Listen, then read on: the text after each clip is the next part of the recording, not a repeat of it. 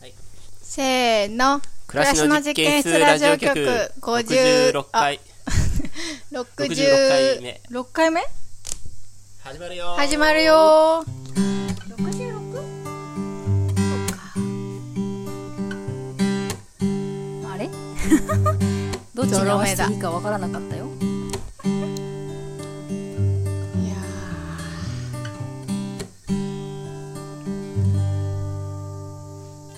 暮らしの実験室ラジオ局は暮らしの実験室のスタッフの伊庭さんと、はい岩地です。スタッフ妻のゆめこと本日はスタッフのイェジンさんをお迎えして3人でお届けいたします。イェジンです、はい。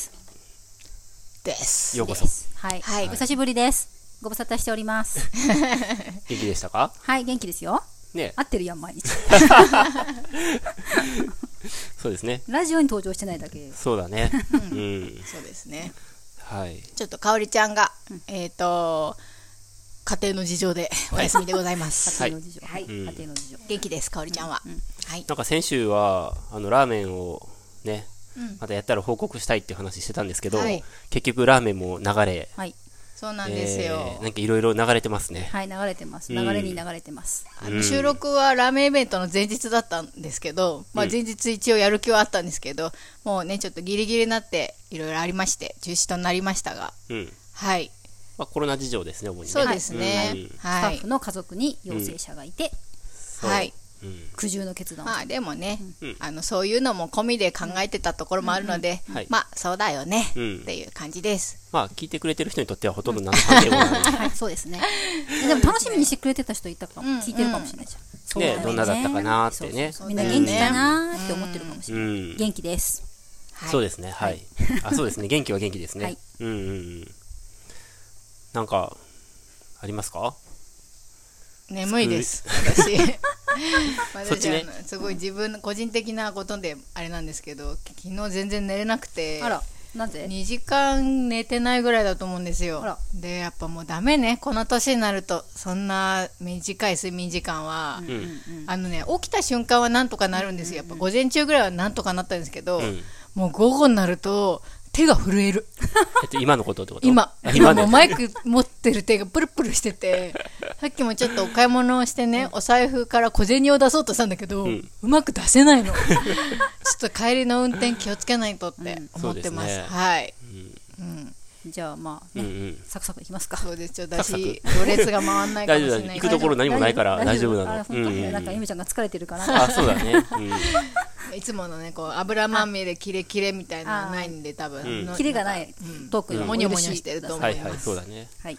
明日からあ今日は木曜日なんですけど、明日からキャンプがあ、そうですね。こちらはね子供のキャンプ、はい、開もう開催できます。はい、開中止になる見込みはないですよね。多分大丈夫でうす。ん先週の土曜日はね、台風もねちょっとあっそうですよね、て、まあ、それは直接は関係してなかったけど、まあ結構ね雨降ったり。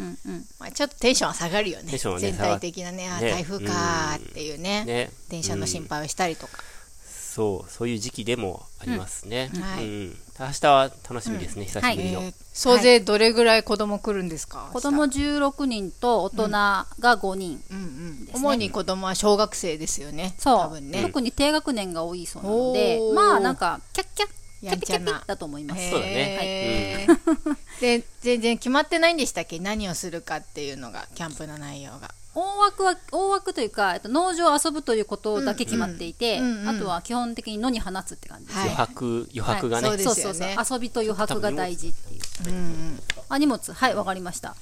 ねなんか大体キャンプとかなんかボーイスカウトみたいなやつとかって、結構きっちりスケジュール決まってるじゃないですか。うんうんうんうんそういうのも来たことあるねそういえばうん。農場に、うん。お昼ご飯うんのその時間とか決まっててそれに向けていろいろなんか準備するとか、でイベント的にねこれを作るとか、火起こしするとかいろんなこと決まってる中でキャンプしてると思うんですけど、そういうのが基本的には白紙の状態で来て、まあ、子供たちが自分で見て農場にあるものとかを見たり、自分たちの気持ち次第で、それぞれが遊ぶっていう。感じですよね。うん。別にそれをみんなでまとめてやんなくてもいいんですもんね。そうそうそうすごいね。面白いキャンプだなって毎年話聞いてて思ってるんですけど、キャンプファイヤーだけは一応組んでますけどね。うん。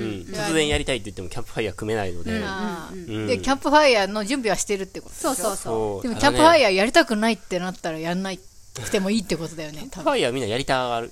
うまあやりたいんじゃない？火遊びは。そうだよね。好きだし基本的には。うん。でも結構雨とか今日昨日とか降ってるから、結構濡れてたね。結構大変なの。ねあれうん。ね大変な方がいいよ。大変な方が盛り上がるからいいよ。つかない方がねなかな。か気がつかない方が盛り上 盛り上がりはしないよ。うん。クソーって思いながらつけた方が、そうだね。うん。そうね。あとはせいぜいあの定番夏だから定番のスイカ割りをするとかね。あ、そういうのはあるんだけど。うん。そうおそうそう。スイカゲットしてきた。ゲットしてみました。あしてきた。はいこればっかりはちょっとね、そうなんですよ。路上では。ち。ょっと今年ねスイカと作ってなくてねうん。しょうがないんで八里さんのやつをいうことで直売所でゲットしてきました、おー。毎年作ってないよね？あそうねスイカ割りができるようなのは作ってないね。ほら、うん。たまにちっちゃいのはあ、僕ちっちゃいのやってるよ。やってるよねうん。僕もね、うん。そう。スイカ割りするなら大きくないとそう、ね大きくないとそうだね。ね、うん。うんうん。夏って感じですね、ね。子供たちがバグりに来るってわけが、思い出作りにね。うん。はい、はい。楽しみですね。はい。じゃあ、手法行きましょうかね。はい。では最初のコーナーに行きましょう。せーの。より抜き手法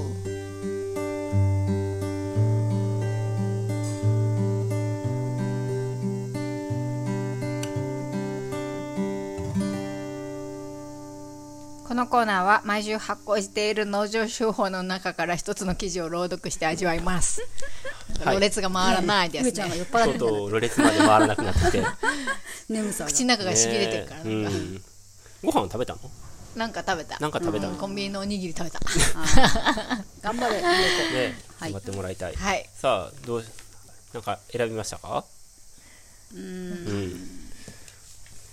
僕はですね、はいこの杉原さんのあインタビューが、ちょっと全部読むには、読めないですね。A 面、片面、全面なので、読めないけど、杉原さん、会員のね、うん。杉原さんという方が、えー亡くなって。お亡くなりになって、えーその連絡はいつあったっけね？8月の上旬にあったんですね。亡くなったのは多分7月の終わり頃で、うんうん。えー上旬にあのご家族の方からハガキが届いたと、はいはい。会員さんのもとに、うんうん。で。その会員さんから連絡があっ連た。絡があったとまあ、しかし、なんと、御年105 105歳歳。おー、ね105歳だったんですうね。ん。一番最高齢の会員さんだったことは間違いないんですよね。その会員の杉原さんにインタビューしたうん模様を、もう再掲っていう形なんですね。はい、うんうん。前に載したっけ載せたインタビューしたのこれいつ？インタビューは確か確か2018か19うんうんうん。なんだけど、僕たちがさ、あの、お見舞いに病院に行ったのは、あれは、あれがまさにインタビュー。前ですよああの時にインタビュー取ったの？そうそうそうそう。あれじゃあ結構前ですよ。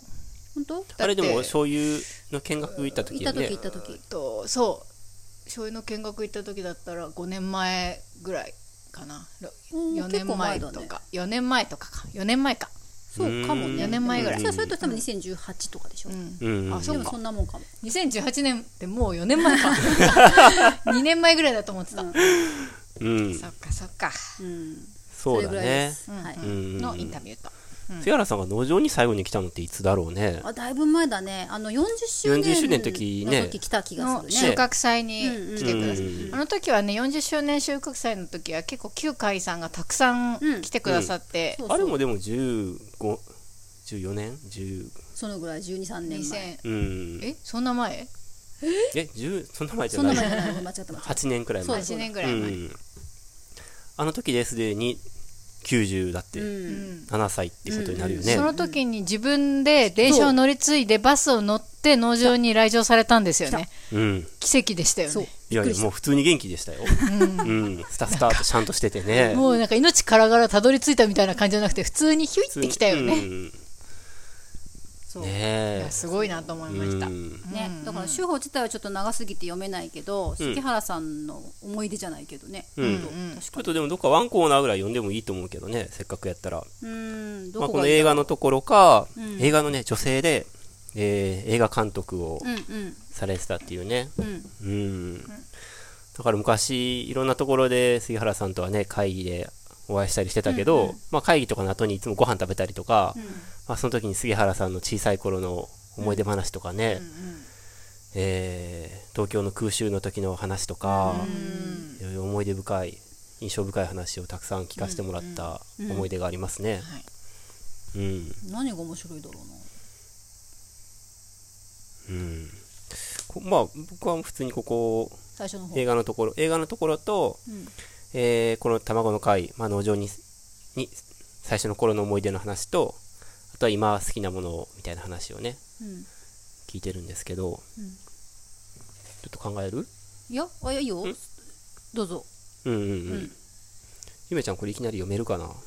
読めない？え読めると思う。私が読んでもいいよ。あじゃあエイジンさん読んでもらおうか、はいで原稿書いたの。こまあ原稿まとめたの私。れ、はい。インタビューしたのもエイジンさん、うんこれはあのねハディさん。ハディさんね、ね。はい。あうん。やってたねハディね。はい、じゃああの簡単にあの前半の部分だけ少し読もうと思います、えー杉原節さんへの会員インタビューです、えーお名前杉原節さん。住んでる場所当時ですね東京。農場歴、えー40当時5年ですね。要するに卵の会開始以来ずっと会員さんです、えー好きなもの美味しいもの。はい、で問いなんですけど杉原さんは映画の監督などをされていたそうですね。どうして映画を撮ろうと思ったんですか、えー答え。えー23歳の時だったかな。私がブラブラしていた時に日本映画社に勤めていた友達のお父さんから声をかけられました。せっちゃんブラブラしているのもったいないよ。制作の募集をしているから応じてみないか？って。私は冗談じゃない。映画は見るばかりで作るなんてとんでもない。だいたい映画を作るところに女の人なんていないじゃないと言ったんです。そうしたら女の人がいないんだからせっちゃんが応募してみなよと返されました。それで受けてみたんです。筆記試験の次が面接で、えー、かすりの白い着物に博多の赤い帯と自分で作った帯留めで入っていきましたからね。審査の人たちがびっくりしてました。こっちはどうせ女性だから落とされるだろうと平然としていていろいろ聞かれたのに適当に答えたんですけどそれで受かっちゃった。映画の仕事を覚えるのは大変でした。一人前になるまでは10年以上かかりました。ともかく教えてもらうなんてことはない。先輩からしてみればいちいち教えていたら自分の仕事はできませんからね。映写機にフィルムを巻きつける方法とか現像したフィルムを井戸水で洗うのとか方々どこへ行っても難しいことばかりでした。そんなことですから最初の34年はもうこんな仕事は向かない。明日やめようか今日やめようかとそんなことばかり考えていました。でもせっかく紹介してもらった仕事を辞めるのはどうかと思ってましたしそれに私が辞めちゃったら女の人が誰もいなくなっちゃうでしょ？女の人がいない世界なんてありますか？映画は歌舞伎とは違う。新しいことをやっているところなんだから女の人がいないなんていうのはおかしい。私が頑張らなくちゃダメだと思いました。それでようやく決心がついてずっと続けていきました。この辺りでいいですかね？うんうんうん。はい。どこまで今。今ねここまで。一応映画の話はもうちょっとあるけど。あそっか。うんうん。うんうん。はい。はい。そんな方でした。はい。ねすごいよね。すごいよね。うん。なんか。杉原さんってうん。生まれたのおいくつ？えなえっと何年大何年なんだ正？今が2022年でしょ？そう。これに105引いたら、はい。1917年だよ。おお。なんかあった年そうだだねよね。あれ？2000昭和元年ぐらいってこと？昭和元年？いやわかんない。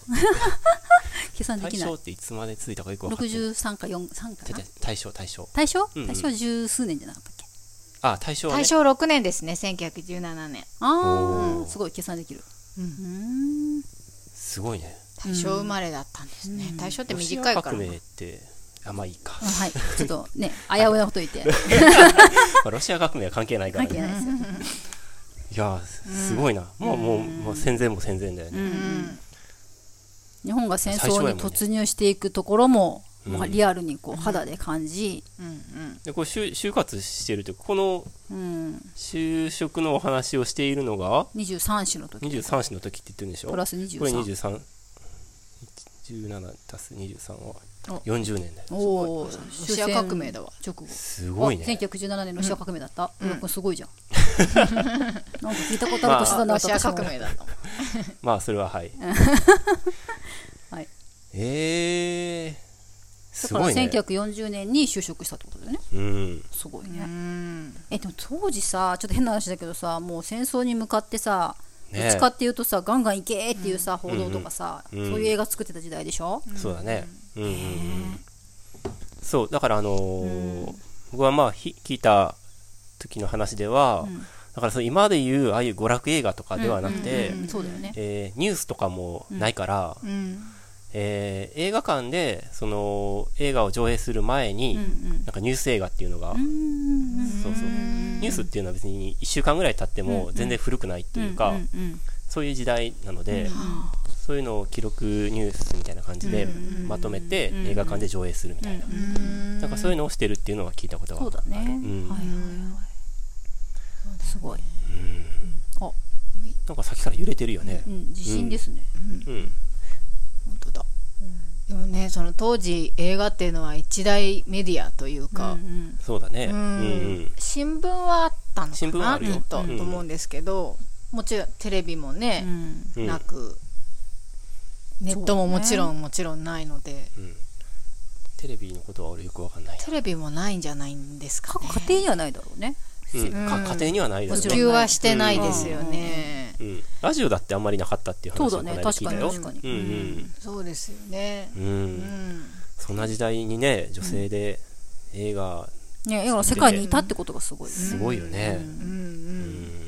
ね、メディアってなんか娯楽っていう一面も結構今はね大きいとは思うんですけどどちらかっていうとなんかこう影響力っていうイメージじゃないですか当時だと特に、ん。だからそこにこう女性が第一線で入っていくっていうのがなんかものすごいことだったんだろうなと思うんですけどこの声かけた人がすごいですよね、とにかく。確かに確かに。杉原さんももちろんすなんかその座ってるっていうか、うんうん。あっけらかんとねその世界にこう気負いなく飛び込んでいった感がインタビューからは感じられたんですけど、うん。それにこう誘うというかやってみたらいいじゃんって声をかけてくれた方っていうのがやっぱりすごい貴重だと思うんですけど、うん。すごいですよね。うん。うん。まあ言うのはただですからね。あの面接にかすりの白い着物に、うん。博多の赤い帯と、自分で作った帯留めっていう姿で行ったっていう、あの私これインタビューしてる時聞いてたから、うん。あ、横で。いたのか。いたのうんうんうん現場にいたので写真撮ってたんで。もうそれ聞きながらうん？ってこうこう想像して、想像だよね、杉谷さんすごい格好で行きましたね。かすりの白い着物ってどんな感じ、白だけど、かすりのなんかこう柄が入ってんじゃない、うん。ベース白で、うん、白い着物ってすごいよね。で赤い帯だよ、うん。すごいよね。すごい、なんか、今で、み今見たらお笑い芸人みたいだよね。うん。まあ、決して杉原さん背が高い方ではなかったので、うん。だけど、ちゃんとしてるというか、ね、背筋が通ってるというか、うん。白い着物に赤い帯ってなんかすごいね。もうちょっとわかんないよ。これはその時代的にどういう文脈やったのかが若干わからないところはあるけど、うん。まあ、杉原さんなりのすごいおしゃれだったかもねおしゃれだったよね、杉原さんってね。そもそもおしゃれだったそもそもおしゃれそうだだもんよね。うん。いつもおしゃれな格好してたうん。うんうん。へえ。だから僕がそもそも農場に来て初めてお会いした時ですら、うんうん。えー85歳ぐらいだったってことじゃん。その時なんかもうめちゃめちゃ元気やったよ。だってその時ぐらいから、ん。もうちょっと後かな、90歳ぐらいになってからかな、中国語を習い始めたって言って、言ってた言ってた、うんうん。えそんなことあんの？と思ったけど、まあ杉原さんならあるか。あるあるなと思って、まあそのぐらい本当に元気で、かといってなんかねその態度を偉そうとかさ、そういうのはもう本当に一切なくて、本当に自分のやりたいことをうん。ピシッとこう、うん。通すみたいな、うん。うん。ともかく元気な、あの姿が印象的な杉原さんでしたうね。ん。だからまあねちょっとお亡くなりになったことは寂しいなとそうですね。ね思いました、うん、うん、本当に、ね。うん、コロナ禍でねその会いに行くこともできずで、そうだうね。ん。うん。なんかこのインタビュー今読んだところには書いてないんですけど、あさっき好きなもの、美味しいものっていうふうにちょっとちらっと言ってくれてて、でインタビューの後半に好きなものは美味しいものっていう項目があってちょっとおしゃべりされて載ってるんですけど、うん。なんか病院の食事がとにかくまずいって 確かに言っててうんうん。聞いたなと思って今思い出したんですけど、いやなんかそういうのとかもいいですよね、やっぱ美味しいものが好きっていうのは、なんか私美味しいもの好きなんですけど、うん。なんか絶対、ん。もう暮らしなんでそれが、うん。なんか非日常じゃないものが好きとか、映画ってちょっと非日常だと思うんですよ、うん。だから暮らしの中に映画を取り込むってかなりこう自分で、ね意識しながら、うん。晩年になったら特にやんなきゃいけないと思うんですけど、美味しいものが好きっていうと毎日の暮らしに取り入れられるじゃないですか、だからすごいきっとこれいいことだろうなと思って、うん。暮らしの中に好きなものがちゃんとあるっていうのが、あこれ杉原さんの長生きの秘訣じゃねえと思ってね。ううん。ん、やっぱ美味しいもの食べたいからちょっと頑張ろうとか、うん。元気でいようとかって絶対あると思うんですよ、ううん。ん美味しいものを好きで居続けようと思いました、ううん。んなんかそれで思い出したけど、お見舞いに行くときに、なんか僕、里芋とかでコロッケを作って、持っていこうと思って作っていったんだけども、会えなかったようなことがあった気がするよね。なんか病院を多分転々としてて、その時。うんうんで、最終的にどこにいるのかがよくわからなくて、で、病院に行ったら、いや、あっちの病院に転院したって。いう。でそっちの病院行ったら、またどっか別のなんとかとかってなって、今日はもうちょっと戻ろうと思って、っていうことがあったよね。あったあった、うん、あった。なんか私そのコロッケ食べた気がする最終的に。そうそうそう。そう、杉原さんがそう病院のご飯が美味しくないっていう話を、そう、聞いて、そうそうそうああったな、うん。思い出。うん この後ね、はい思い出話をしようかという。はいはいはい。はいはい。うん。はい。なんか他ありますか？大丈夫です。大丈夫。はい。うん。じゃあ、行きましょうか。はい。今日はね、サクサクっとレシピないんでね。はい。それでは次のコーナーに行きましょう。いばっちの雑感コーナー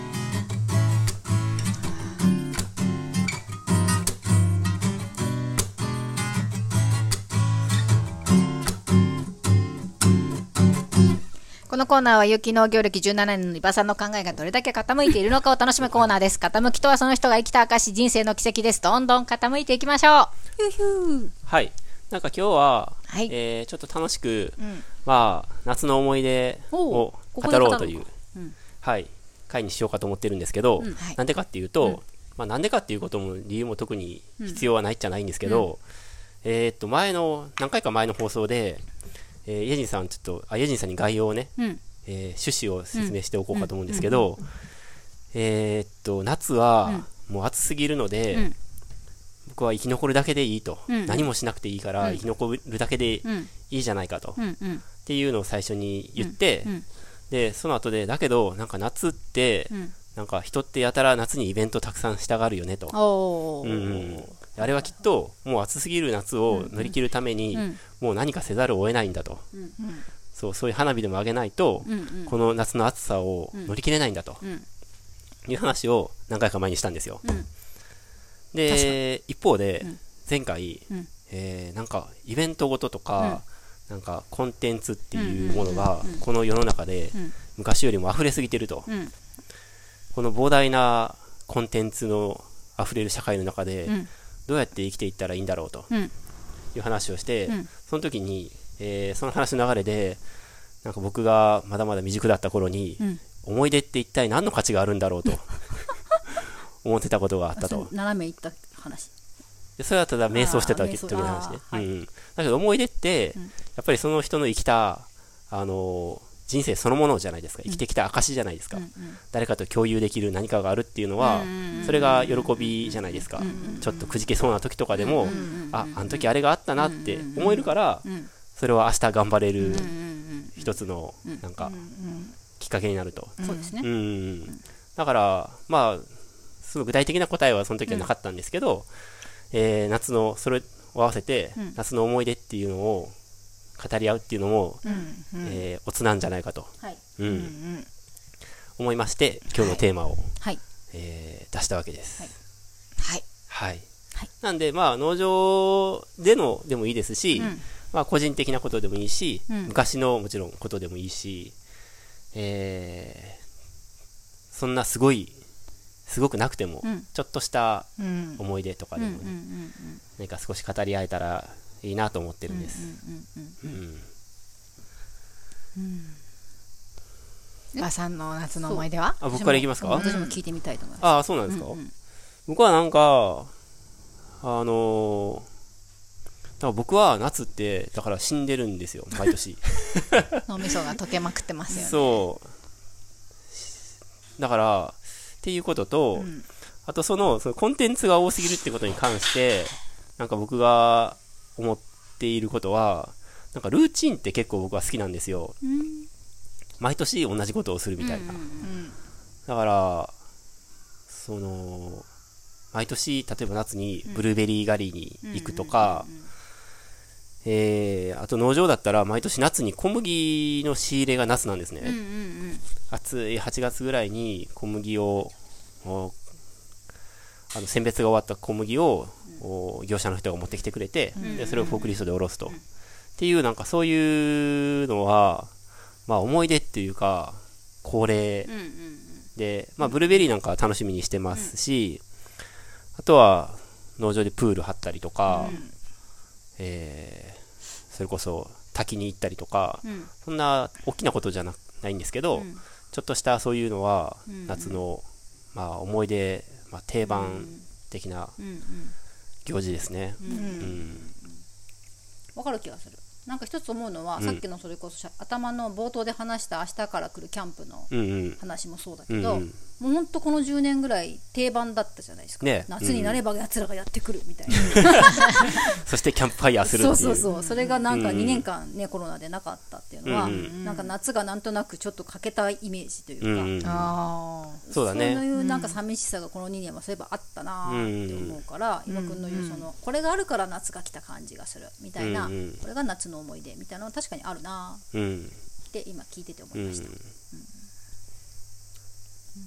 僕はあとなんか思い出せるのは、すごい些細なことですけど、多分夏ってなんか大雨がすごい降るじゃないですか、でイベントを多分何かやってて、農場で、その帰りしに、え2日間のイベントが終わって、帰りしに多分めっちゃくちゃ大雨が降って、でバスで、ん。バス停まで送ってバスで帰るみたいな感じだったんですけど多分帰ってる最中ぐらいに大雨が多分来て、うんもうみんなびしょ濡れみたいなうんうんことがあったなーってふと思い出しました、うん。う ん意外と覚えてますよねそういうことをね、なんそか忘れないとう、いうか、うん、あとえいいんですか？こんなトーンで。はい。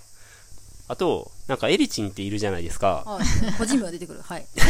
エリチン。でもエリチンは大丈夫ですよ、あはいはい。エリチンが、えーある時に連絡があって、うん。大量の、うんえっと干しぶどうあったね。とか、うんうん。えー今もそう、うん。今も残っている片栗粉とかうんうんうん。があると、うん。あれも多分夏だったと思うんですよ、うんうん結構暑い中、うん。業者のトラックがうん。やってきて、うん。で確かその賞味期限切れみたいな、うんうんうん。そのもので、うん。エリチンのルートで、うん。それをちょっと処分できるところを探してると、うんうんまあもったいないからね、うん。で農場いいんじゃないって多分彼女が思って連絡くれたんですけど、んなんかあれはすすごかったなと思った。あれも夏の思い出だ。夏なんだ。あれ夏やった。うん、うん。うん、なんかうひょーってなって、まあね。うん、うんありがたい話だったしね。なんかオートミールみたいなのがあったよね、あったあったあった。なんかつ箱が潰れててとかもあったと思う。消費期限だけじゃなくて。とにかく販売できない状態のものだったから、はいはいはいはい。そうそう。干しぶどうかな。まあそううちだったらね豚にもあげられるし、うんうん。あの捨てなくて、ね、そうだね。の産業廃棄物にならなくていいんじゃないかっていうので、うんうんうん来たんだよね、うん。うんうん。あれもう何年前か分からんけどまだね片栗粉あるよね。結構前だまだあるね、そういえばね。まだある。片栗粉ってそんな減らないね。だいぶ人にもあげたんだけどね。うん。無限片栗粉って呼ばれてますよね農そう場では。ビートっていうね建物の隅っこに置いてあるんやけど、しかも腐らないしね腐らないよね。うん全然問題ないもんね。ねえ。笑える。うん片栗粉10年ぐらい買ってない気がしますよね 私たち。ねえ。買ってないですよ。すごいな。うんすごい量ですようん。考えたら。うん。あれいい思い出でしたね。あそうかいい思い出。今も進行中の。うんへうん。夏感ねえな。ー えじゃあ私もじゃあ思い出を。はいはいぜひぜひ。じゃああのーなんか夏って私もゆめちゃんも夏生まれじゃないですか、ああそうですよね。そうですね。そうそうそう、で意外とうん。実はかおりちゃんも夏生まれなんはいですよ。7月ですね、はい。みんな、はい、獅子座でしかも、うんうんでえっとだから合同で結構お祝い事をやったなーってそういうかお思い出が祝いしてもらってますね。誕生日ね。そう誕生日とかね、であのじゃ私が農場に来た年に同じく農場に来た研修生だった当時研修生だったうん。チャンドリーさんで、うん。ちょっとまあいろいろあってお亡くなりになったんですけどチャンドリーさんが毎年なんか夏になるとというかその誕生日が近づくと「ん。イエジェーン今日今年のケケーキ何食べたい?」って聞きに来てくれて、ねえチャンドリー毎さんも回ケーキをやりに来ねてくれて。て、そうでしたそうでしうん。たそう。これが私の夏の思い出、そうです 夏といえばチャンドリーのケーキが食べれるみたいな。そうそうそうそうそうそう。があるなーって思い出してて、うん。でしかもまあ大体合同でお祝いすることがそうですね。うんデカデカとやってましたよね。大きいケーキをだから焼いてきてくれてね。チャンドリーさん自身のことも思い出すし、あのカブトムシの幼虫のケーキ幼虫のケーキ。みたいなそうでしたね。最後の方によく作ってくれたのは芋蒸しケーキみたいな。そうそうそう。幼虫ケーキ？そうそうそう。でケーキ自体は普通にケーキで。キャラメルコーンじゃなかった。デコレーションで。そうそう、キャラなんかキャラメルコーンを蒸しにして、ケーキ端っこに多分チョコレートとかちでょろ顔つけてね。ねそうケーキからうんうんうん虫出てるみたいな。とかケーキにそうそうそうケーキにこう埋も埋もれて虫がなんか土から這い出てるみたいな。うんうんうんハマってたよね彼女ね。そねのケーキ作るうのん。だから大体ティラミスとシフォンが多かったんだよね、うんうん。作るのがね。ね。でそのティラミスとかシフォンからそのキャラメルコーンの、ん。えー虫が出てきてくうんうんるみたいな、うんうん腹ペコ青虫みたいな。そう感面白かったね、じで。うん。すごくユニークな方でしたね。うん。うんねえおー夏夏の思い出そうだね。ね誕生日がねそう。多いんだね夏ね。そうですね。うん。いっぱいいました。さっき言ったエリチもそうでしたね。うんそうなのようんうん。結構来てくれる人にも夏生まれが多くて。チャンドリーさんはよくねケーキ作ってくれたんだよね。うん。うん和さんチャンドリーさんに「王子」って呼ばれてましたよねそういえば「そうですね王子」って、うん 今となってはもうね親父だ、ね。おっさんなおーうまい。王子が親父に変わるってすごいね。かなるほど。考えたな。うん。いやー。私私のね、思い出やし農場で別に夏の思い出これと言ってないんですけどなんか今思いつかないんですけどなんかもうだいぶ前っていうか高校生の時の話になるんですけど、はいはい私文化祭実行委員やってたんですよ、うん。で文化祭実行委員をかなりこう気合を入れてね1年がかりで文化祭を作るっていう感じの実行委員だったんですけど文化祭が9月だったんですようちの学校、だから夏は、夏休みは追い込みの時期って、うん私は装飾を担当していたんですけど夏休みに学校に来てずーっと装飾を作ってたんですよ。うん。で私はじ、えっと装飾のリーダーみたいな感じのことやってて、もう一人サブリーダーがいてもう親友で仲いい子だったんですけど一緒にやっていて。でもその2人で作るんじゃなくって各クラスからうん。なんか何人かこうはいはい。来てもらって、うん。係になってもらって装飾係になってもらって、で1週間その来てくれる人が2日とかうん。ずつぐらい来てくれて、うんもう3週間ぐらいかけて作ってたんですけど、うん装飾をなんか毎日毎日部活でもないのに学校に行くっていう経験ないじゃないですか高校生とかで。ねうん。まあ、部活ありましたけどね、うん。うん。まあ、私は運動部じゃなかったんで、はいはい。夏休みに部活とかもなかったし、やっぱりちょっとこう日常じゃない感じの学校だったんですよ、で作業場所も普段は絶対使わないような、なんかホワイエって呼ばれてる場所で、学校ではホワイエって呼ばれたんですけどつまりなんか階段の踊り場みたいな広い踊り場みたいなところでで大きい模造紙を広げたりとか制作物を作ってたんですけど、なんか夏そのホワイエの床がひんやりしてて、なんか休憩とかにそこにゴロンって寝っ転がったりとかしてたっていうのが、そのなんか夏の思い出ですね。なんかそういうのって文化祭より忘れないんですよ。はいはいはい。文化祭当日も盛り上がってすごい楽しかったんですけど、うん。なんか夏の学校っていうと、私はなんかそのホワイエでもうめちゃめちゃいっぱいたくさんのね装飾物をね、うんうん。作って休憩するときにゴロンってそのホワイエでひんやりした床でゴロンってしたっていうのが、なんかね妙に思い出されるんですよね。うん。ああとそのハワイになぜか謎の冷蔵庫があったんですよ。ほう稼働している？ポトンそううんうん。稼働してる、はいはい。なんかひっそりとね、うん。でこれなんだろうと思って開けたら何も入ってなくて、でも稼働してるんですよ、うん。で何これと思ってそのサブリーダーの子と一緒にこれ使っちゃおうぜっつって、うん。アイス買い込んで、はいはいはい。めっちゃ入れて食べてました。なんか学校で買ってきてアイスをん。なんかこっそり食べるとかって、いいね。めっちゃなんかこう楽しいじゃないですうんか、楽しい。ワクワク、ん。ヒヤヒヤみたいな、それですね、うん。私の夏の思い出、うん。あ夏に準備するといえばヤッホー祭りやってた頃は、夏だったね。結構夏に合宿してたよね。し、てましたね、うん。あチラシ配りに行ったりとか。してたしてた。なんか文化祭みたいなことしてたよね。してた、うん、うん、やっぱ懐かしいね、懐かしいね、10月に開催してたから、うん。だから8月ぐらいがちょうどうん。追い込みっていうかまあ本腰入れて、ちょっといろいろマジでやろうみたいな、気持ち高めていこうぜ、これから2ヶ月ってとこですそうよねそうそう。そう、みんなの気持ちをうんね、うん。そうね、要するにフライヤー、まあ、チラシとやつをね、持ち歩いてあちこち行ったりとかも多分その時期だね。うん。よくやってたいねやーよくやってた。若かった 今やれと言われてももうなんか。そうそうね。1年がかりのことって大変ですよね、ねうん。うん。それが楽しいんですけどね。その、ねヤッホー祭りもそうだし文化祭もそう当日だけじゃない思い出が点在するじゃないですか、うん。でなんか妙にこう脳裏にこびりついて、うん。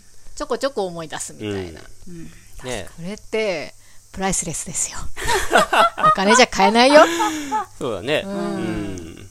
そうね。いやいい経験だったよね、ほん。とまあそうだね。まあ自ら生み出したそうそうそう、あれですけど。なかなかそういうのを大人になってから経験するのって大変なんで、うんうん。貴重だったと思いますね、うん。うん。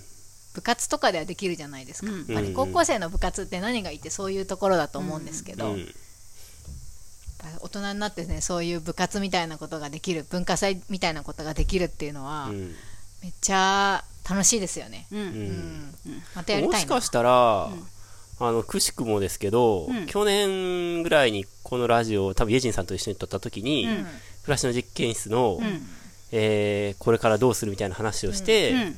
ゆめちゃんが、えー収穫祭だよみたいなフェスだよって言って言ってたね。あうんうんうん。言ってた、そうそう。そう多分このぐらいの時期じゃない、すごいね。ねね何この1年越しにこの伏線回収みたいな。やっぱりフェス伏論線は張ってなかったけどね。まあそういうこと話したくなるタイミングなのかね。ねえ、実はうずうずしてんのかもしれない。そうかどうだろう。基本的になんかやりたがりの人たちの集まりだから、あまあそこはあるね。ねそうだね。余力があれややりたいよね。そうね。そうだね。あやった方が楽しいからだろうね。きっとねプロセスも含めてうん。なんかやってる時って楽しいから。ねえうんうん。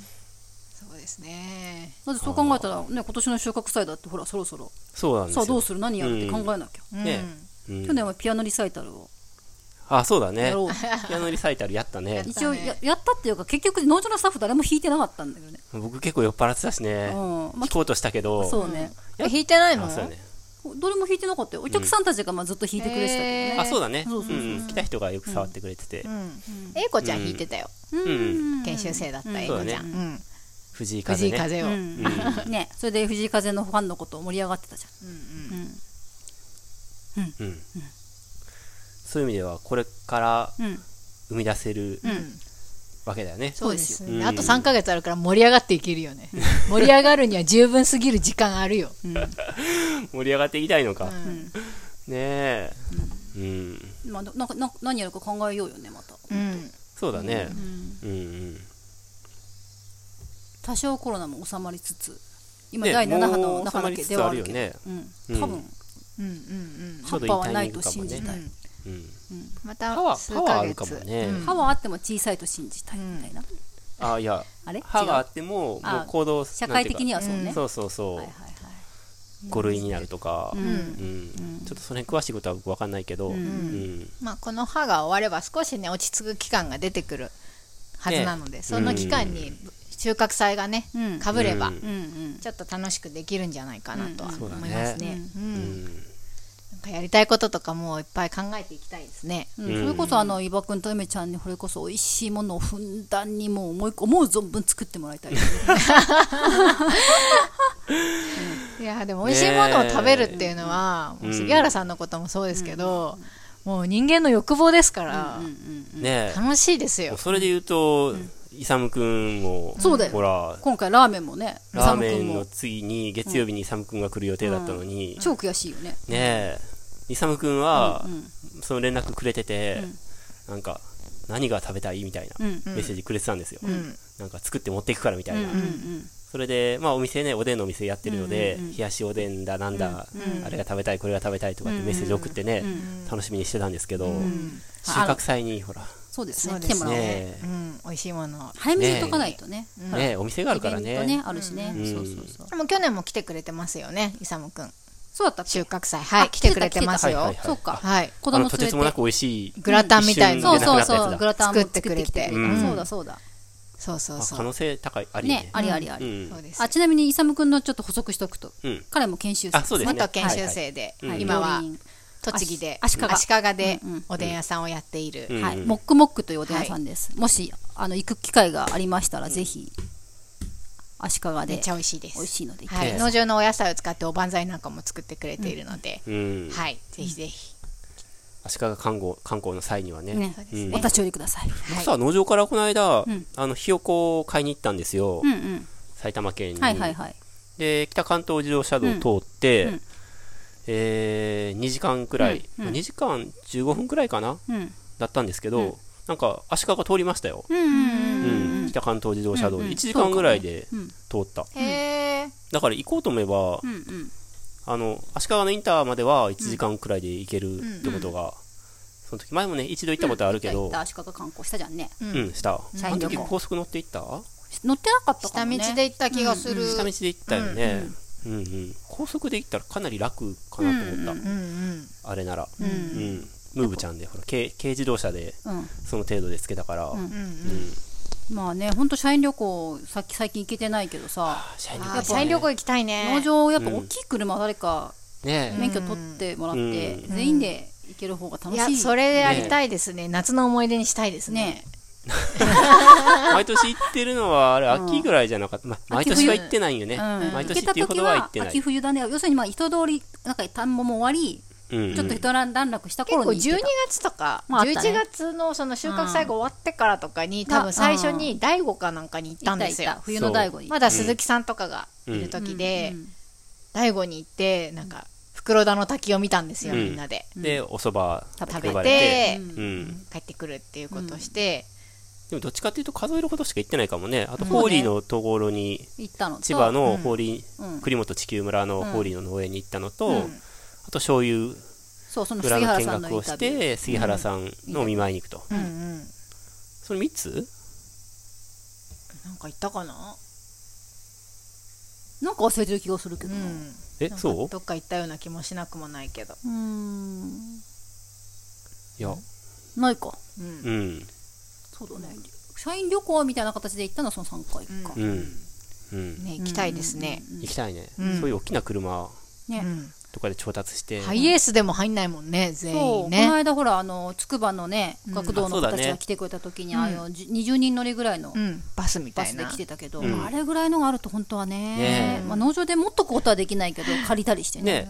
誰が運転すんねんっていう。免許が免許が必要なのよ。ねちょっと中中型免許。が。そっか岩君持ってんのか、持ってるっていうか、くっついてるから。そうだよね。昔の免許証免許ついてんだよね、うん。じゃあ運転できんだ。うん。4すごい。トントラック、ん ?4 トンかな？とかも運転したことあるよ。うん。うん。怖くないの？いやー、その時は怖かった初めて。4トントラ、4トンか2トンか忘れたけど、なんかプシュー、プシューっていう。あの、わかる？はいはい言うね。言うよねと曲がる時もさ、やっぱり感覚が全然違うじゃないですか。そうそうそう。切るタイミングがね。うん。だから結構大回りです。大きい車ねえぐわっと曲がるけど、うん。あれも怖そうですね。うん。でもなんか乗れた。うん。バスはね、一体型やからね。うんうん。ね全然いけると思うよ。じゃあいつか目指そうよそれ数年以内に、楽しい。楽しそう。うんうんうん。数年以内にね。数年以内に、うん。全員で同じ車に乗るっていうのが楽しいよね。うん。そうだね。多分楽しいとう。思う、ん。いやーそういうの借りて借りたらいくらぐらいするんでしょうね。ね。うんうん。つてで、うんうん。つてでね。うん、はい。大募集しております。はい。1万円くらいで借りたいね。それはちょっとあれだけど。まあまあまあそうね。もうなんだったら乗ってけみたいな。こっちがいやいやそういうわけにいかないんでせめてこれだけでもって言ってお渡しするっていう、はいはいどこ行く？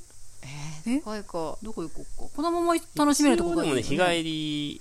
まあ別にさ、がいいよね。海でもいいわけよ。お笑いの海でもみんなで行くことに意味があったりするじゃん、そうですね。うん。あそうね。そうそうねそうそう。そううんうんだし美味しいもの食べて帰ってくる、う。ん。海とかいいねうん、うん。うん。うん。十分じゃちょっと足伸ばして日立の方の海まで行っちゃうとかねうん。うん。うん。うん。うん。うん。あーうん。千葉の海とかねうん。うん。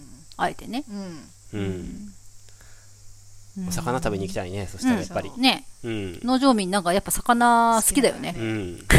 海鮮丼食べたい。そう海鮮丼食べたい。んだよねうん。ねそうえだね。いやいいな。まあそういうのは妄想しとこうよ。はいはい。ね。収穫祭とうん。収並穫祭と、行してね。うん。うん。いいですね。皆さんの夏の思い出は何ですか？お。うん今から終わろうとしている番組が。ぜひ皆さんの夏の思い出を、そうですね。ここまでここってどこ？投稿どっかできんの？フォームがあるんだ。フォームがねうん。あの毎回あってはいはいはい。えーそうなんです。ねえ。なんか最近読んでないからお便りを見たいですよね。あお便りいただいてるのあるんですよ。えなんだと？うんうん。あら。ただちょっとテクニカルなお便りでもまあここで読んじゃっていいかな？ううん。もちろん。えっとですね、うん。えー、クジラネームハラベリーニさんから、いつもの方ですね そうですねはいえー、岩さん、ゆめさん、かおりさん、こんにちはと。突然ですが提案があります。クジラチャンネルの各回のゴミ出しのアップロードの順番を逆にしてほしいですほうどういうこと、と。うん、あの分割してあげてるのね。うんえーっと、うんうんこのコーナーごとに。うんそれを上げる順番を逆にしてほしいと。うんえーなぜならばということで、Spotify のポッドキャストはシャッフル再生をしないと下から順番に再生されます。え4分割された1回の放送、4分割、大抵コーナーが4つあるので、4分割された1回の放送を通して聞こうと思うと、ん。4、3、2、1の順番で再生されてしまうのです。いつも運転中に聞いているので、スマホを操作することができず、たまに話の順番が逆になってしまい、あれ？と思うことがあります。うん。もしかして他の人も同じことを思ってるんじゃないかなと思ったのでメッセージしました。これからもクジラチャンネル楽しみにしてます。と。ありがとうございますうん、それで試してみたんですけど、うん。確かに、えっと、Spotify の場合は、あるエピソードが終わると、うん。えー上に上がっていくんですよ、うん。次に再生されるものが上に上に。うん。で、うんと、Apple Podcast の場合は、えっと、上のやつを再生、あ、それが終わると下に下に行くんですよ。うん。で、えーっていう仕様の違いがあるところまでは分かって、でこれをどうしたらいいのかは、ちょっと、今僕の中では答えが見つからず。アップ、ロード順でそれはどっちも対応してるんだ。あの例えば名前順とかにはできないんだ。そうそうあそう。例えば今日とかやと、最初に、まあ、オープニングニュースみたいな、ちょっと喋って、で、週報のコーナーがあって、うん。で今雑貨のコーナー喋ってるので、ん。えーオープニングは1番、うん。66の1番、うんで、週報は66の2番、うん。で、今このコーナーは66の3番を、っうん。ていう風に後で僕はつけることになるのね。で、えーで、うん。3、2、1っていう順いう順番にアップロードしているのね。うんそうすると、えっと、Apple Podcast では、1、あ、どれでもそう、どっちでも1、2、3って。見たときは、うんえーるんだ。1、2、3って上から順番に並んでんねんけど、Spotify の場合は、うん。えー例えば2番を再生すると、ん終わると次に1番に上がっていく。うん。上に上に上がっていく仕組みになってて、新しいものを次に再生するっていうことあじゃあ古いものを再生するってことになるのか。古いっていうか、一番古い、まあ、英語、レイテストっていう意味では、ん。一番古いけど、それはつまり一番新しいっていう。いや2番を再生したら、うん。次新しいものだったら3番じゃないですか。普通3番に、そう行き Apple ますよね。Podcast は3番に行くんやけど、ポ Spotify は1番に遡っちゃうん戻っちゃう。うん。だから、2つのそのアプリで、えっと、聞きか聞き方が、聞聞け方、聞聞ける方法が、再生のほ仕様がどうやら異なっているのではないかと。それ自分で操作できないんですね、新しい順にするとか古い順にするっていうのができないってことですよね。ハラベリーニさんがそういそうハラペリーニさんの方が若いもんね僕よりね、うん、10まあ、あとは Spotify のほらプロ仕様もあるじゃん要するにお金払う課金するとさいろいろサービスが増えるじゃん、はいはいはい。無課金だといろいろできないんじゃない私 Spotify 無課金で使ってるけど なんかちょっと使いにくいよ、やっぱり、うん、僕いまだによく分かってないよ Spotify 私も。たまに使うけそうど私も本当に聞いてるだけだから全然ね、うん。大して分かってないけど、音楽とか聞くのに広告が入ってくるんですよね、うん。Spotify は。そうそう、うんでその無課金ユーザーはまあ広告が入ってきて、うん結構な頻度でね2曲3曲の間に1個ぐらい入ってくるんですけど、うん。あの課金ユーザーになると広告がなくてサクサクしたり、うん。あとスキップできたりとかいろんな機能が使えるようになるっていうのは聞いたことあるんです。もしかしてそういうなんかあんのかな？順番とかも操作できるとかもあるんですかね、うん。無知でわからないです。ちょっともしね詳しく分かる方がいたら、ね教えてほしい教えてほしいんですが、まあリスナーさんの数はそんなに多くないので、だからちょっとちょっとけんまあ、うん、有効な方法があるかないかちょっと検討してみますが、一応そういう事情で、えーっと Apple Podcast の方は聞いてくれてる人は多いんですね、割合としては、うん。なのでそっちで,、えーで Spotify でそういうふうに聞けないってことを今知らなかったので今まで、うんえーっと何かできる方法があるかどうかをうん。考えてみると、うん。はい。うん頑張ってみてください課金ユーザーになるしかないっていうこともあるかもしれない。ね、普通1回の放送を4分割して上げてるっていうのがあんまりないじゃないですか、1回の放送は1回でバンって1時間のねこあの番組だったら1時間バンってそのまままとめてあげてるところが多いと思うので、ああうん、まあ、そういう方法もあるかもね。それでも別に僕は構わないけど、うんとこだから小分けにしたバージョンと前頭詞のバージョンあ両方ともアップしてもいいけどね。確かに。それが一番簡単かもね、うんうんうん。うん。ずっと聞く人は例えばその運転中、ん。ずっとね、そっちの方を押しておけば途中切れなくていいし。うんうんでもた、まあ、そのそのやり方だとで今今回66回目なので、66の166の266の366全部、うん。でその下に65の前のやつね、165の265の3、うん65全部、やって次64って戻っていくんやけど、そういう風にななるんだけど、全部まあ全部、まあ、全部の方が都合が良ければその方がいい、いい人はそれでいいよね。まあいいかもしれないですね。うんうんうん。うん。うんじゃあせっかくの投稿のご意見を反映させつつ、はい、そうだね、はい前頭詞にするとあの込み出しとかつけれなくなるので、まあただ単に66回目っていうだけになる、まあそれはそれで分かりやすくていいかもね。うん、うん。はい。じゃあそういうはいことで、、い。つもハラベリーニさんあありがとうございます。じゃあそんなとこですか、はい、うんうんあそっか。今日ねあの収録が木曜日なのでうん。私ご飯を作っておりません。ね。のでレシピのコーナーはお休みとさせていただきます、させていただきますですね。寝ずによかったですね最後まで。はいもうなんかヘロヘロです。うん、だんだん蒸し暑くなってきたね。ちょっとね日差しが外出てきて、ねもわっとしてるね、はい、もうお盆過ぎて急に気温がちょっと下がって、がねね。最低気温がん。下がって、だいぶ過ごしやすくなりましたね、ね。え、はい。うん。まだちょっとね暑さの戻りも9月に入ってからもあるじゃないですかうん。毎年、ね。なので皆様、うん。体調には重々お気をつけくださいませ、ね。うん。はい。ですね。皆さんの夏の思い出もね。はい。ね募集したいです。なんかエピソードトークっていうか、うん。甘酸っぱい話とか、うん。なんか、ん。そういうの読みたいですね、うん。そうだね、うん。いいね。甘酸っぱ浸りたいです。そうですね、うん。私たちあんまり夏の思い出なんか パッとするのなかったんで。ぜひあのクジラさんの、あの素敵な夏の思い出を聞かせてください、フォームは、あの全ての概要に貼ってるんですけど、すべて共通しているフォームなので、ん。えっと、どの回とかで、まあの一緒なので、はい、思い立った時に書いてもいいかなっていう時に書いてもらえればと思います。はい、ぜひお待ちしております。はい。はい、それではまた来週も聞いてください、せーの